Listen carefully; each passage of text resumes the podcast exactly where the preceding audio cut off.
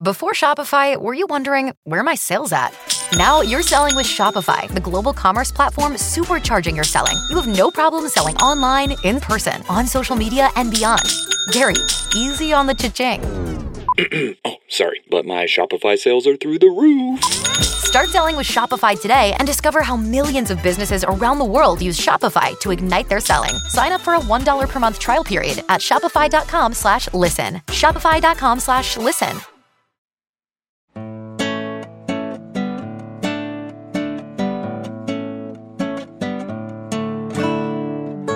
You're listening to the Partially Examined Life, a podcast by some guys who at one point set on doing philosophy for a living, but then thought better of it.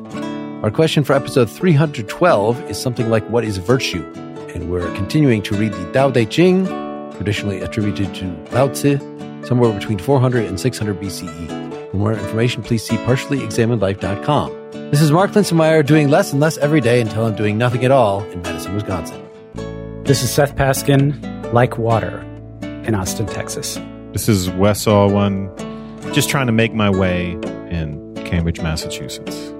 This is Dylan Casey developing along my own lines in Madison, Wisconsin. This is Theodore Brooks cooking small fish in Broken Hill, Australia. All right. Welcome back, Theo. Welcome back, listeners. We had so much fun doing this for one session. We want to do it for a second session. What do you guys think about my characterization? I think we started to get at in the course of talking about the Tao and talking about how to understand the text, got at what virtue amounts to, what the sage, the virtuous person amounts to. But there's a lot more in this book on that that we did not cover. So that seemed like when I was going through the uh, sections that I had marked off originally, the ones that we had not yet done, the vast majority of them were in one way or another about this topic rather than about how crazy the Tao is or about the ideal state or anything. All Tao and no day. Yes, day being the Makes term for virtue us here. A dough boy. Is dough a Chinese word? Theo, I don't think so. no. do we want to start with 38, the beginning of the day chapter, or do we want to start with number seven, which is the, the earliest one in the text that we haven't covered? Seven is uh, maybe important because of the hub and wheel, which a lot can be said. Although starting with 37 is not a bad idea because that was in one of the recovered texts, the beginning of the book. So there have been two recovered texts dug up from tombs, one Mhm. from the early Han, and the one from the early Han, the Silk text, actually starts with the D section and then has the Dao section at the end. To start with that would also be good. Yeah, my Henricks translation calls it the Dao Ching rather than the Dao De Ching. Making our weird Roger Ames translation, making that the first one is too misleading. We should just start with one of the others. So the Lau, DC Lau that I had originally read says, Heaven and earth are enduring. The reason why heaven and earth can be enduring, they do not give themselves life. Hence, they are able to be long lived. Therefore, the sage puts his person last and it comes first, treats it as extraneous to himself, and it is preserved. Is it not because he is without thought of self that he is able to accomplish his private ends? Is there something about that that you don't like? You read for the others? private ends. I'm just going to look up private ends. I have that they are not able to perfect themselves, which is different, also problematic. This is the last line we're talking about. Yeah. Isn't it simply because they are unselfish that they can satisfy their own needs? Mine is is it not because he has no self interest that he is therefore able to realize his self interest? Do you want to hear the Le Guin version? Sure. Sure. So, why souls leaving self behind move forward and setting self aside stay centered. Why let the self go? To keep what the soul needs. And then a big dragon shows up. And what, what, I, what I don't like about that one, and maybe I don't remember, is, is that it's losing this giving up something to get the thing itself. So, like, key to this whole section seems like is that having no self interest is how you realize self interest. You know, not trying to succeed is how you succeed. It's that kind of thing. yeah, stop trying so hard. Yeah. And just do. Yeah, just be be cool, man. This is really like the Fonz. You know, I think the Fonz really already perfected most of this. But sorry, go ahead. I mean, Since obviously, he lived before Lao Tzu, but Maybe you read him. Maybe they knew each other. But happiness is often kind of used. You know, if you want happiness, don't aim for happiness. Aim for the well-being of those around you. Is a kind of maybe cliched way of, of getting there. I was just rereading bits of Kant's groundwork for the metaphysics of morals for project I'm doing, and I he has a paragraph very similar to this. You know, because he's against eudaimonism, he's against simply making one's goal the pursuit of happiness, and he says something like, "It's typically people who are overly focused on that that fail to hit that mark."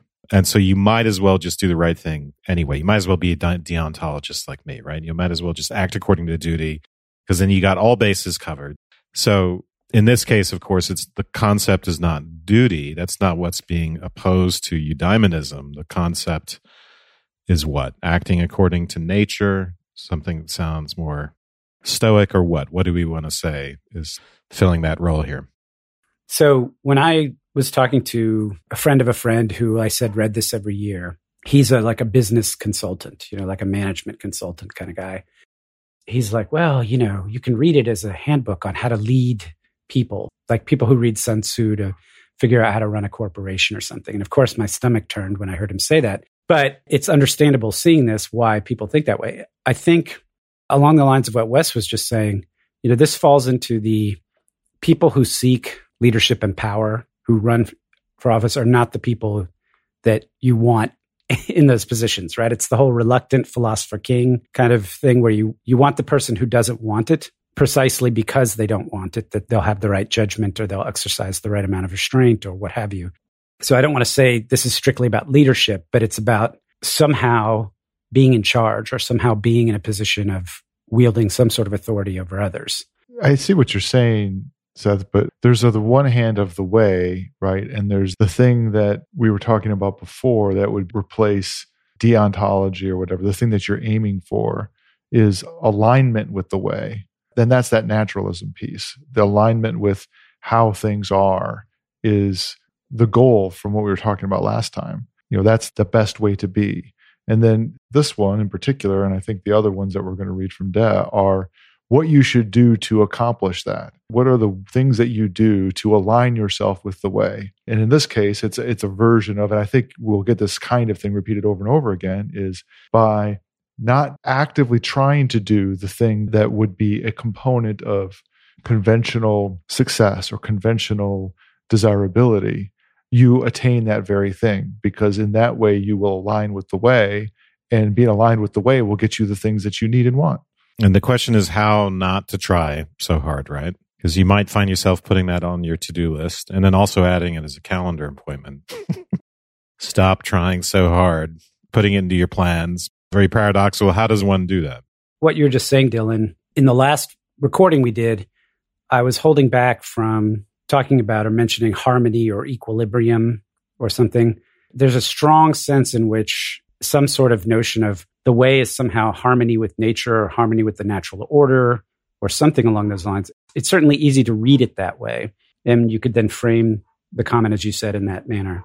It does seem to, at some points, really put on a balance. On the other hand, it does have a preference for taking the lower position. It says, you know, the way isn't any one thing, but do this or this and this, which seem to be preferences in order to get to the way. So is it just a way to get to the way, or is the way really like the valley? I think that's a question. Just on seven, if we take this as this text, was it originally made for princes? Is one idea. So the Taoists would literally be giving these to people of power and saying, "Oh, you want to keep your power. This is your private ends. You want to keep your power. Well, don't hold on to it too tightly." So I don't know how successful a true Taoist. I suppose it's prince. a different political system. So the Ames translation says it's on this model that the sages withdraw their persons from contention, yet find themselves out in front. I don't think in the American political system, at least, the like, oh no, I'm not going to run. You must run. We'll put you in charge. We'll put self promoting. Who's going to toot your horn if not you? What about other walks of life? What about ambition in general and prestige in general? Does it work? I mean, don't do any marketing and you'll have the number one podcast. I don't think so. yeah, uh, we we did some marketing, but and it's also the case. I mean, all deference to the trope that you want somebody as your leader who doesn't want that. I mean, I get the idea there because what you're trying to, you're saying, well, I don't want somebody so self interested that that's the primary reason that they're leading. I need somebody who is taking the mantle of leading for the sake of doing all the things that a good leader should do. And I want to select for that by somebody who doesn't want to do that. But the fact is, is that's at some level baloney because you literally don't want somebody who literally doesn't want to lead. Because if they don't want to lead, then they're not going to lead. The idea that there's some kind of magic formula that, oh, I'm going to call upon you and you're going to stand up to the plate. I mean, have you ever been around an organization or people where they need leadership and no one's leading? It's a complete abysmal failure, right? so you yes, you you want to have people who don't want to lead for the wrong reasons. That is for self-interest, which is what the idea is getting for. But it's also categorically not true that you don't want somebody who is actually opposed to or incapable of doing those things. And this is the same thing with doing without doing, right?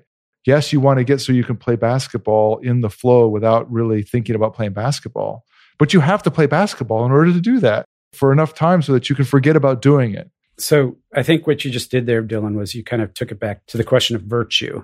It's not that you don't want somebody leading who desires to lead versus somebody who doesn't desire to lead. You want the person leading who has the virtues of a leader, whether they want to or not. Although, you know, having the virtue of a leader would probably include wanting to lead or at least be reluctantly willing to do so if nobody else would. It sounds in a way like it's opposed to goal directedness in general, right? Be like the heavens and the earth. They do not live for themselves in a way they are goalless, they are natural. But on the other hand, it sounds like a distinction between exterior and interior goals or ulterior motives and then motives that are more aligned with the activity that one is engaged with, right? So you could want to lead because, wow, I'm a leader, you know, and that's cool and everyone looks up to me. Or you can want to just get something done and want to accomplish bringing a community together, right? And then leading is kind of what you have to do. And the same thing with you could write because you want to be famous and make huge amounts of money for some reason, if you think that's possible or you could just love what you're doing. So love is a word that comes to mind and it's a goal that's more internal to the activity. And of course, you do have a greater chance of success when you are focused on those internal um, as opposed to ulterior motives. I think we're getting to that being without goals is not the ultimate goal. The goal is to have a kind of virtue, the de, come. And so this is a way to get to that de that allows people to organize around you. So it's not a complete question. I think this is just kind of leading the way, and we won't get a full idea until we do get to de and how Dao Jing thinks, what that does, and, and why you, you think it acquires it by non doing. You know, to take another example, if you were an Aristotelian, you could say, well, I want to be happiness is the point, right? That's the goal. And you could say, what's going to make me happy? When the more immediate goal is, you know, what traits and dispositions am I going to cultivate in myself? With the understanding, right, that they would lead to happiness, but it might be magnanimity or it might be selflessness. It might be. Well, let's take a look then. It's exactly transitions to chapter 38 that we were saying, the beginning of the de section, which is kind of making the same point in different words, but let's look at it. I'll actually read the Ames here because I like that it points out that the same word de is used three times, just like in the first one, the same word Dao is used three times. It is because the most excellent, de, do not strive to excel, also de, that they are of the highest efficacy. Duh. What about just that in itself? The play on those apparently three different notions, related notions of duh. The duh don't try to duh, but yet they duh. They certainly do. and it is because the least excellent do not leave off striving to excel that they have no efficacy. Persons of the highest efficacy, saying efficacy instead of virtue, that just shows that the virtue that they're talking about, this is the interpretive translation, is getting stuff done effectiveness. Persons of the highest efficacy neither do things coercively, nor would they have any motivation for doing so. Persons who are most authoritative, Ren, do things coercively and yet are not motivated in doing so. Persons who are most appropriate do things coercively and yet have a motive for doing so. Persons who are exemplars of ritual propriety do things coercively. So ritual propriety, Li is another Confucian word. And when no one pays them any heed, they yank up their sleeves and drag others along with them. Yeah, so there's a contrast here to Confucianism and yep. to the drawbacks of that. Also, a very clear decline. So, you know, not having virtue is best, having lower virtue is better. Having developed Ren is not good, but, you know, it's better than having Yi, righteousness. Yeah, or appropriateness. Yi is better than insisting on the rituals. That's the worst. So there is a gradation as well, which ends in violence, state violence The Confucians are actually arguing that their way avoids state violence. I think they're saying, well, no, Confucianism may think it avoids state violence, but it leads directly to it. Yeah, the second half is just repeating that hierarchy. Only when we've lost sight of waymaking, Tao, is there excellence. Only when we have lost sight of excellence is there authoritative contact, Ren.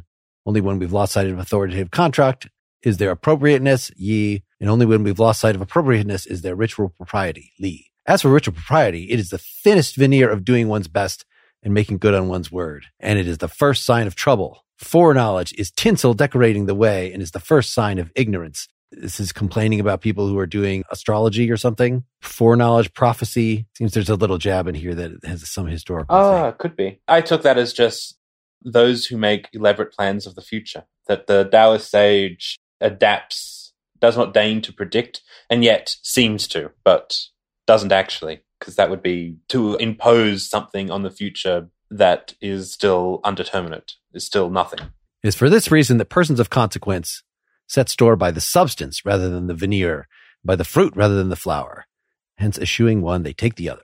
So, depth of character rather than following the forms. Doesn't seem a lot new here, but it's laid out in a kind of a nice manner, at least.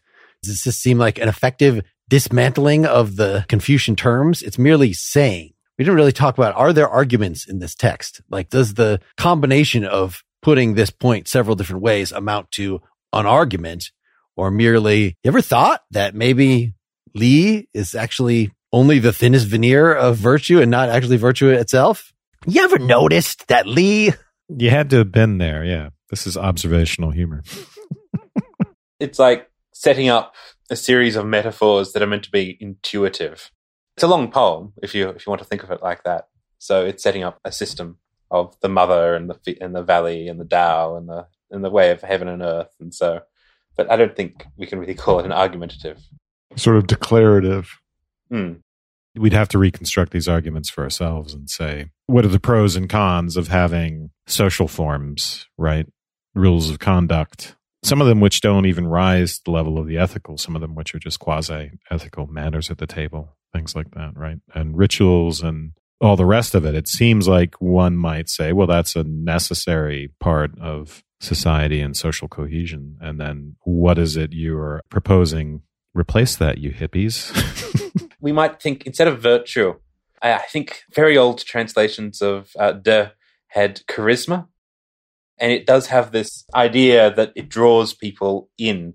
It, so the term does turn up in the Confucius, in the Analects, sorry. The pole star metaphor of the Confucian ruler. All the stars seem to go around the sage, but it's spontaneous also. So there's, I think, in an older text, an example of dirt is I throw you a peach and you throw me a plum. So there's like a mutual sharing, but there's no conscious valuing of what's going on, no kind of market value. It's just, I do a good deed to you. And virtue, like in the Confucian sense, is a good deed, a good thing. Whereas I think here it's being stripped a lot more back. And I think Ames's efficacy is really getting to that. So it's stripping about the goodness of the virtue of de and kind of getting to the spontaneous efficacy of it. It's sometimes constructed with mana, which is the Polynesian idea. So it can be thought of of rulership on like the most basic level is organized around these people who people organize around for some reason because they have de. It makes me want to turn to like the case of the worst thing because of ritual propriety,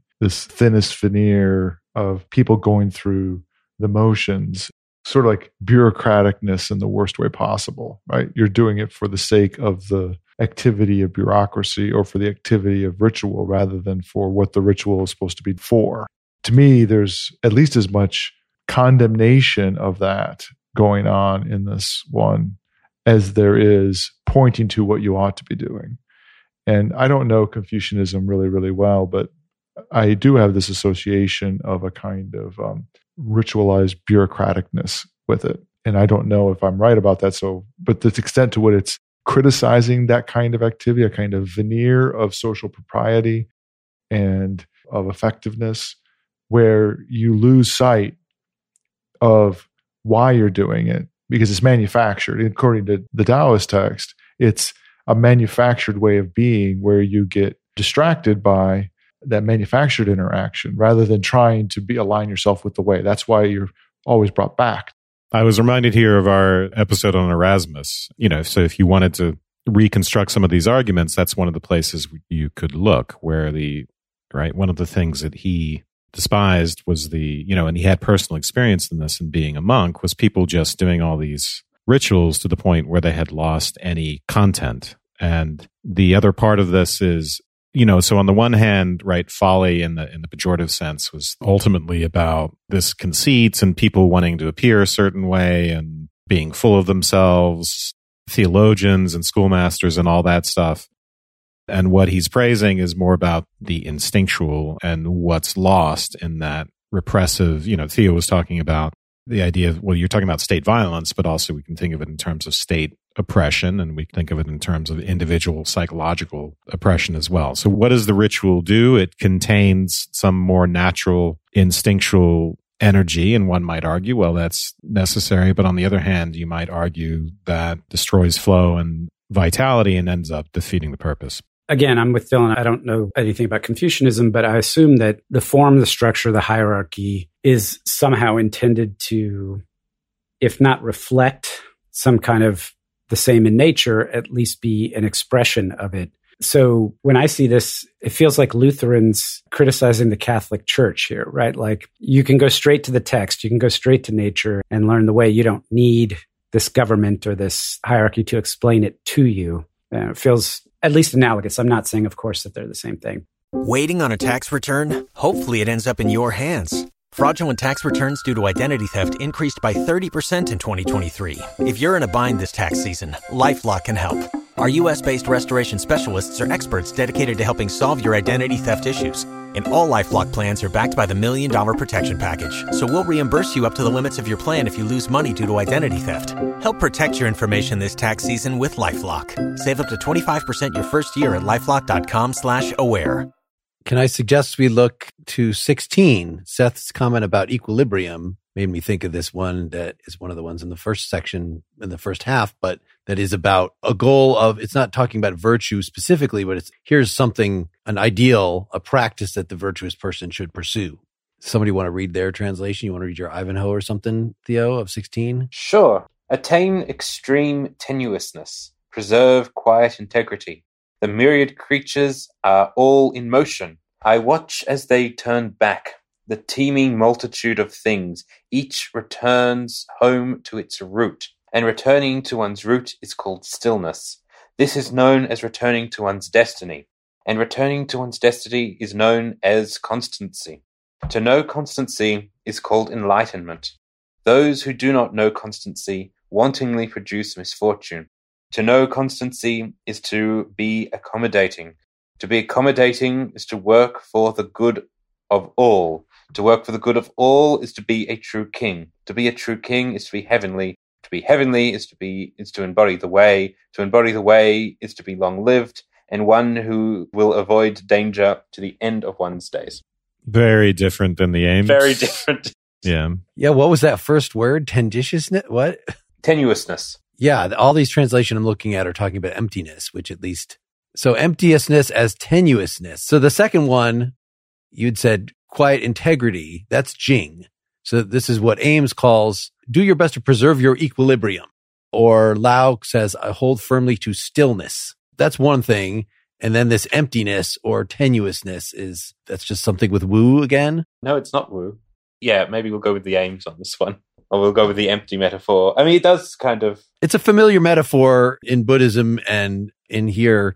I think the article you had just sent to us by Slingerland talked about this theory of we've been talking about sort of following your nature, but it's if you empty yourself of all this stuff, so empty yourself of the thoughts, so you do all this woo stuff, and that then is when your true virtue exerts itself. I think in the Ivanhoe, it seems like tenuousness is really like detachment. Mm, that makes sense. With the Slingerland, I think he sees the Zhuangzi as there is no true self, really. What the self is like a container. The Taoist exercises to empty the container and allow something else in. so it's not about being true to self. We get a definition of equilibrium here, right? Which I think would help us figure out emptiness, which is this return to the root or the return to the propensity of things. which I take to be to the natural dispositions of things, right? And other things, you know, which way is the water going to flow? The being spontaneously so. Yeah. In a way, laws of nature, right? To apply our um, contemporary standards to it. I think that gives some, if that's what equilibrium is, then it gives us some idea of what emptiness would mean psychologically, because that's what's supposed to preserve that. So, what is it that's supposed to get us back to the propensity of things? Sort of. The image that I find most useful in interpreting all this is the, the placid lake that has no ripples. I think it's used a number of times. It's one. It's a favorite one. Taoist and, and Buddhist. It's such a like a, a, quiet state that any ripple one can grasp. One knows what, what's going on. it's kind of also reflects the heavens perfectly. So that's the image I grasp onto to understand a lot of the other metaphors. Henricks translates word equilibrium here as tranquility, which seems to have, when you mentioned that glassy lake, and maybe equilibrium is in some ways better because it's referring to balance, but tranquility feels like more like the emotional state or the psychological state of unperturbedness equilibrium might be trying to suggest that it's not a complete evacuation of desire. It's more like the right amount and counterbalanced, right? Mm-hmm. So, so maybe that's what he's trying to do. I didn't look at the comment, the Ames commentary for this section, but like the bow under tension. Yeah, exactly. If you were worried about, and I don't know, so what is the connotation here? Is emptiness supposed to be desirelessness? Is that the kind of tranquility we're talking about, or is it more like moder- some moderation, some quantity of desire? I think without desire, it's quite central. So if we're imagining it's clear and one can see heaven, one reflects heaven, it's because one is not creating objects. That's not using words and one is desireless. But of course, then we have these other things where you have personal ends, but to get to them, you actually have to enter this state. So maybe it's a balance between two states or going between because the first you remember the first chapter is to have desires to see the multitude to see everything but also to be without desire so to be with the way do you have somehow paradoxically have both states within you is it like what you're perhaps suggesting is that you have both states paradoxically with you having desires and don't have desires or is it like a, a movement between these two states that text wants you to do or does it just want you to be the placid lake i don't really have an answer for that it seems like Ames is worried about quietism in particular, right? Yeah, he doesn't so. want stillness and quietude to be the translation. He points at mirroring. So he, he's quoting another text and saying mirroring is best seen as synergistic and responsive, like virtuoso dancing or charioteering. All the elements are in step and constitute a fluid, interdependent whole. This brings at least me back to something we started with, which is following the way does not mean inaction. It can't. And what's problematic about you know stillness or non-action or all this suggests that we're trying to achieve a state of monotonous lack of change, which is not the case, right? The earth and the heavens are not still. There are storms, there are earthquakes, there are avalanches, there are tides. It's about understanding what's appropriate in a particular circumstance to move things to the place that they should be going with the idea that ultimately you're trying to achieve some kind of balance, if not equilibrium. And that's why I think there's a way in which you could understand this where the appropriate action in a particular circumstance, it can't just be in the present. At least it doesn't feel to me like it can be in the present, strictly speaking, that it may be appropriate in a circumstance to do something that seems out of balance or out of harmony or unvirtuous, but ultimately it will contribute to a broader virtuous outcome. So I think in these terms, like to get back to the Sun Tzu sort of analogy of, right, the best general is the one who never fights. It's not like they don't fight because they're not prepared or that they don't take action or they do all these things. It's that, you know, they take it as a last resort and yada, yada. And when they do fight, it's out of balance, but it's done with the purpose of bringing balance back or bringing equilibrium back. You're making me think of our maybe this is a little oblique to what you're saying, Seth, but you're making me think of our discussion with Chuang Tzu about the extent to which this constitutes asceticism, right?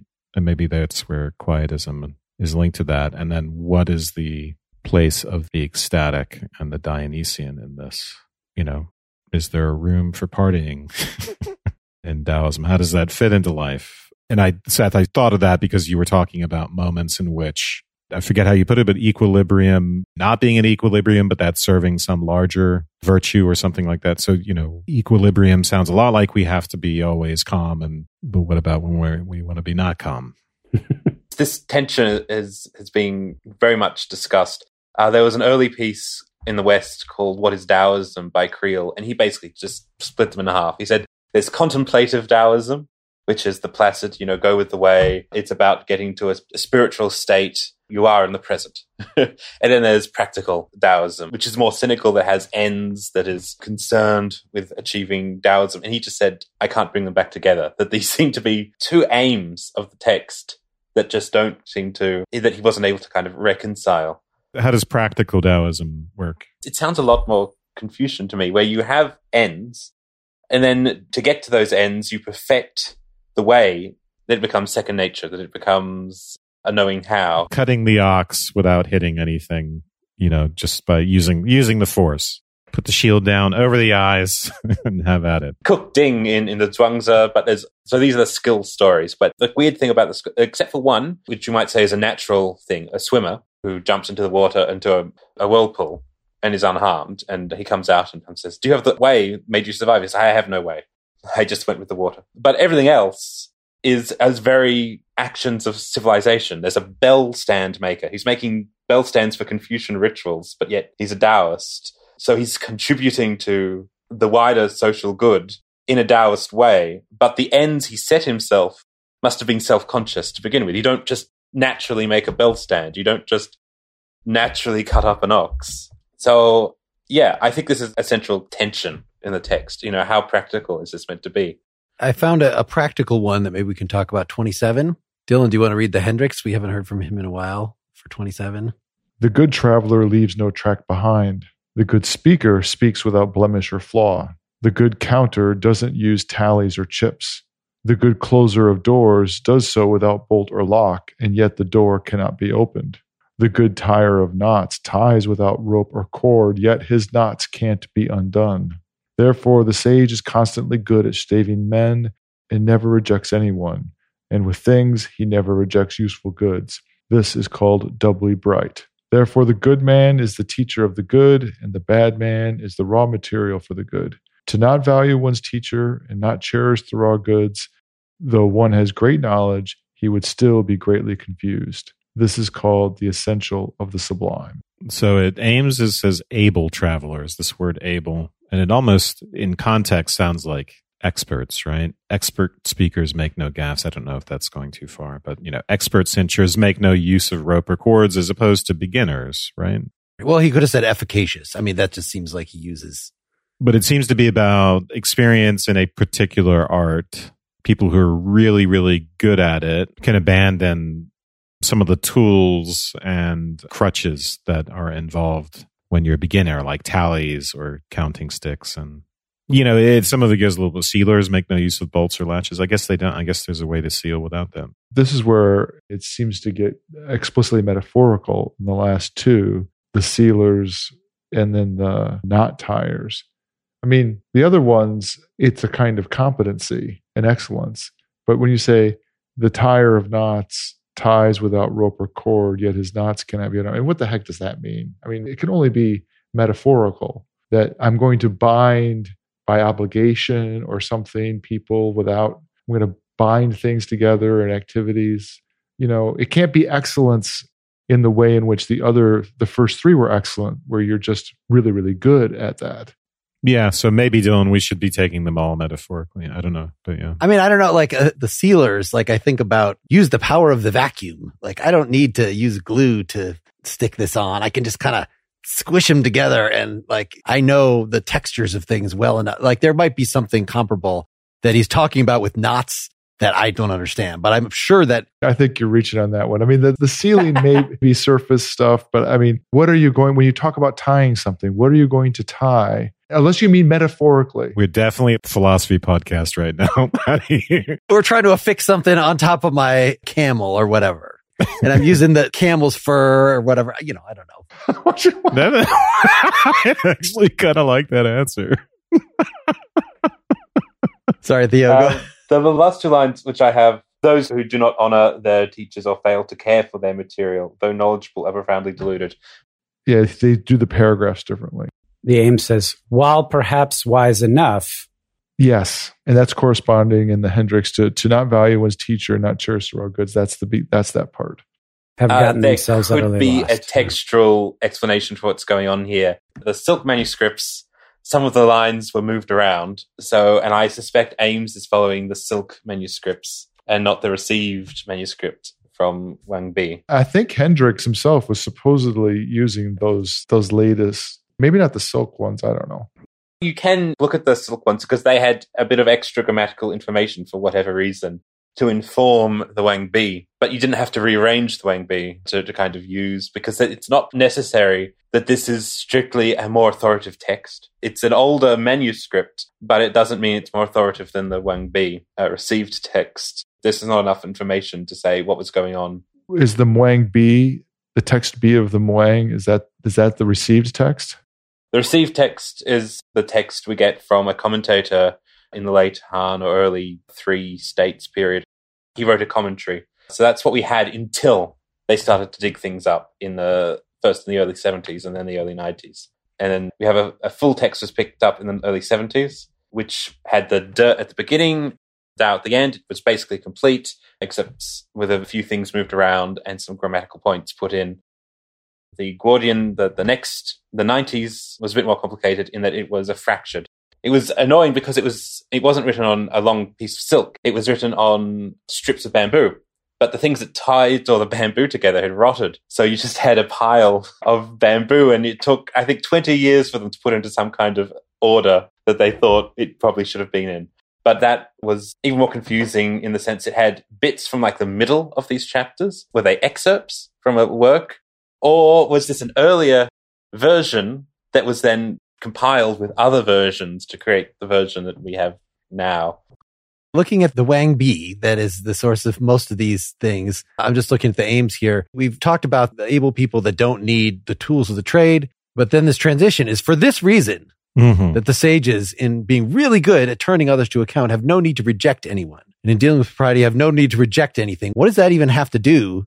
Being open minded, open hearted. I mean, it sounds like the people considered traditionally competent are again being considered competent according to narrow Confucianist or some other sort of principled, in quotes, standards. But the sages, they don't have to reject something just because it's not sort of part of the doctrine or in the, it's not in the manual. You're going off book. It's okay to go off book. They're holding others to account, which I'm not exactly sure what that means, but Turning others to account. I don't know what the difference there is. right. So not rejecting anyone or not rejecting anything, that all lines up with not leaving tracks, you know, the parallel, not leaving tracks, not having to use ropes or cords, not having to use bolts or latches. Yeah, it's hard to make sense of that.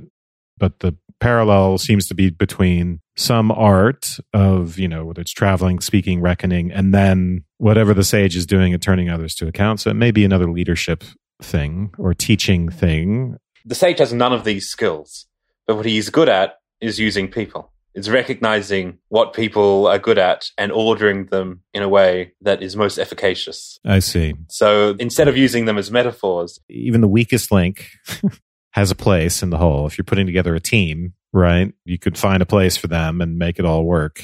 The sage can MacGyver that shit. That's true. The sage is a MacGyver. I like that.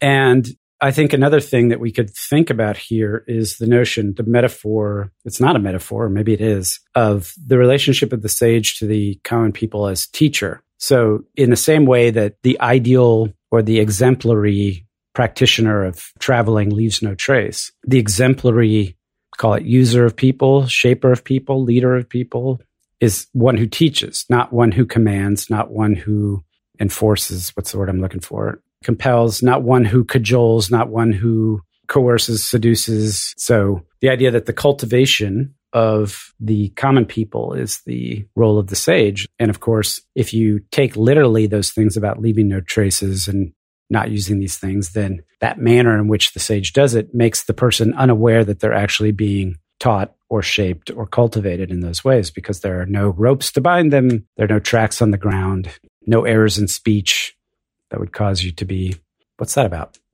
I'm the sage. with speech, I often feel that the Taoist is very careful in not to be pinned to a particular point of view. You never can really tell if the sage is on one side or the other, Mm. because to, to lock himself into that is to lock himself into a whole system uh, which just removes him further and further from the Tao. I guess the last term that's in here is just this what what Ames called natural acuity Ming.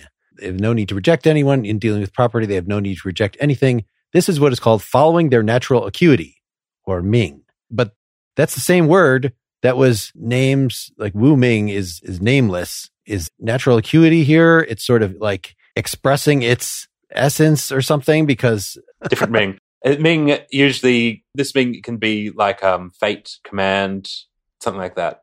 I feel like there's a story behind there being two different Mings. Like it's not the same. Like you have read and read, or deer and deer. I mean, there must be different characters associated with these two different Mings. So different characters. It's just Ming. It could have perhaps been spoken the same. I don't know old Chinese well enough to. Oh, or different intonations such that they're spelled the same in in uh, different characters. They're different characters. different characters. Yeah. Well, I have a transition then to 37. This had the uncarved block in it. Actually, Ames says unworked wood. The Tao is really nameless. It's Wu Ming. Were nobles and kings able to respect this, all things would be able to develop along their own lines. Having developed along their own lines, where they desire to depart from this, I would realign them with a nameless scrap of unworked wood, which is, I guess that's more literal, but the uncarved block is such a damn cool phrase. Realigned with this nameless scrap of unworked wood, they would leave off desiring. In not desiring, they would achieve equilibrium, and all the world would be properly ordered of its own accord. It's 37 and it's completely different in the um, Henricks. Let's hear it. The Tao is constantly nameless, where were marquises and kings able to maintain it, the 10,000 things would transform on their own. Having transformed, were their desires to become active, I would subdue them with the nameless simplicity. Having subdued them with the nameless simplicity, I would not disgrace them. By not being disgraced, they will be tranquil, and heaven and earth will themselves be correct and right. Oh, The nameless simplicity, or what? What is it called, Dylan? Well, the Tao is constantly nameless, and I mean the first line. What's is very the similar. what's the simplicity? What is the full? Because nameless scrap of unworked wood is what we have, and you have simplicity. Yeah, I would subdue them with the nameless simplicity. Nameless simplicity. So, Yeah, it's Lau that has the nameless uncarved block. That you know, that was my introduction to this. So I mean, what is it, Theo? Literally, what is it? it's a single character, Pu, uh, which is unhewn wood. I mean, the idea is that this is potentiality, right? It's undefined and it's something that you use to craft something else that, that's more definite. So where something is deviating, I guess it's developing along its own lines, or I would say naturally or according to its own propensities, maybe to link it to some other sections. But the realignment comes not from, you know, you think you correct it, you guide it, you give it some definite way that's how you realign. Here, the idea seems to, you know, the counterintuitive idea seems to be that you return it to potentiality. You give it this raw material that it can use to continue to develop along its own lines. Maybe, maybe that's the way of thinking about it. But it seems like Henricks and Ames are in the minority looking at this list of translations in this nameless part. Like Lau says, the way never acts, yet nothing is left undone. Wu says, Tao never makes any ado, and yet it does everything. Tao never does, yet through it all things are done. You know, six of these eight translations in this comparative one all have something about doing and not naming. So there must be something about that Ming that is ambiguous. There probably is something about the different texts. So the Henricks is explicitly on the the Wang Bi. In fact, it has two versions. This was done in '89. Two versions of these newfound texts and going through them, and it has the side by side Chinese with the translation. And he comments on 37 that parts of it, of line six, was omitted from the standard text, which is in that section. all right. So being realigned with the simplicity or the unworked wood. Is there anything more to say about that? How? I mean, it's completely unclear what the sage is doing. So people are desiring to act it, you know, but he says, no, unhewn wood, simplicity, done. Like, what is he doing? I mean, is this a metaphor such that, like, well, really to get the flavor of it, you have to be the sage? this is something that goes beyond words, but uncarved block, the suggestion of potentiality, it's just another metaphor here, like the valley, like the empty vessel, you know, another thing that we're throwing on the pile that be like that. You know, to redirect people's desires, do you give them another rule, right? A definite named thing? Do you give them a rule or do you give them some kind of possibility that they can, new possibility to move into or a new set of possibilities maybe? But I've got an interpretation of this. So the essence of it is in the second sentence. So the way does nothing, yet nothing is left undone. If barons and kings or uh, nobles and kings, whatever, were able to do nothing and yet leave nothing undone, then the world, specifically the common people, would be able to take care of themselves and would develop the way they should. And if there was any departure from that, because we'd be so close to this ideal way, it would be as easy for me to correct that with a piece of unhewn wood. But of course, the issue here is that kings don't act according to the Tao. And so things are way out of whack, and you need much more than an unhewn piece of wood to get everything back the same direction. It just pains me that I'm so wise. I like it. It's good. Yeah, you need a hewn piece of wood with a name. You need the the spanky stick. A Louisville slugger. That's right. You have to hew that wood and make something out of it. Well, that seems like a good place to end part one. Come back next week and get part two. Or if you're a Partially Examined Life supporter through partiallyexaminedlife.com slash support, you can get it probably right now. It's next thing in your feed. See ya.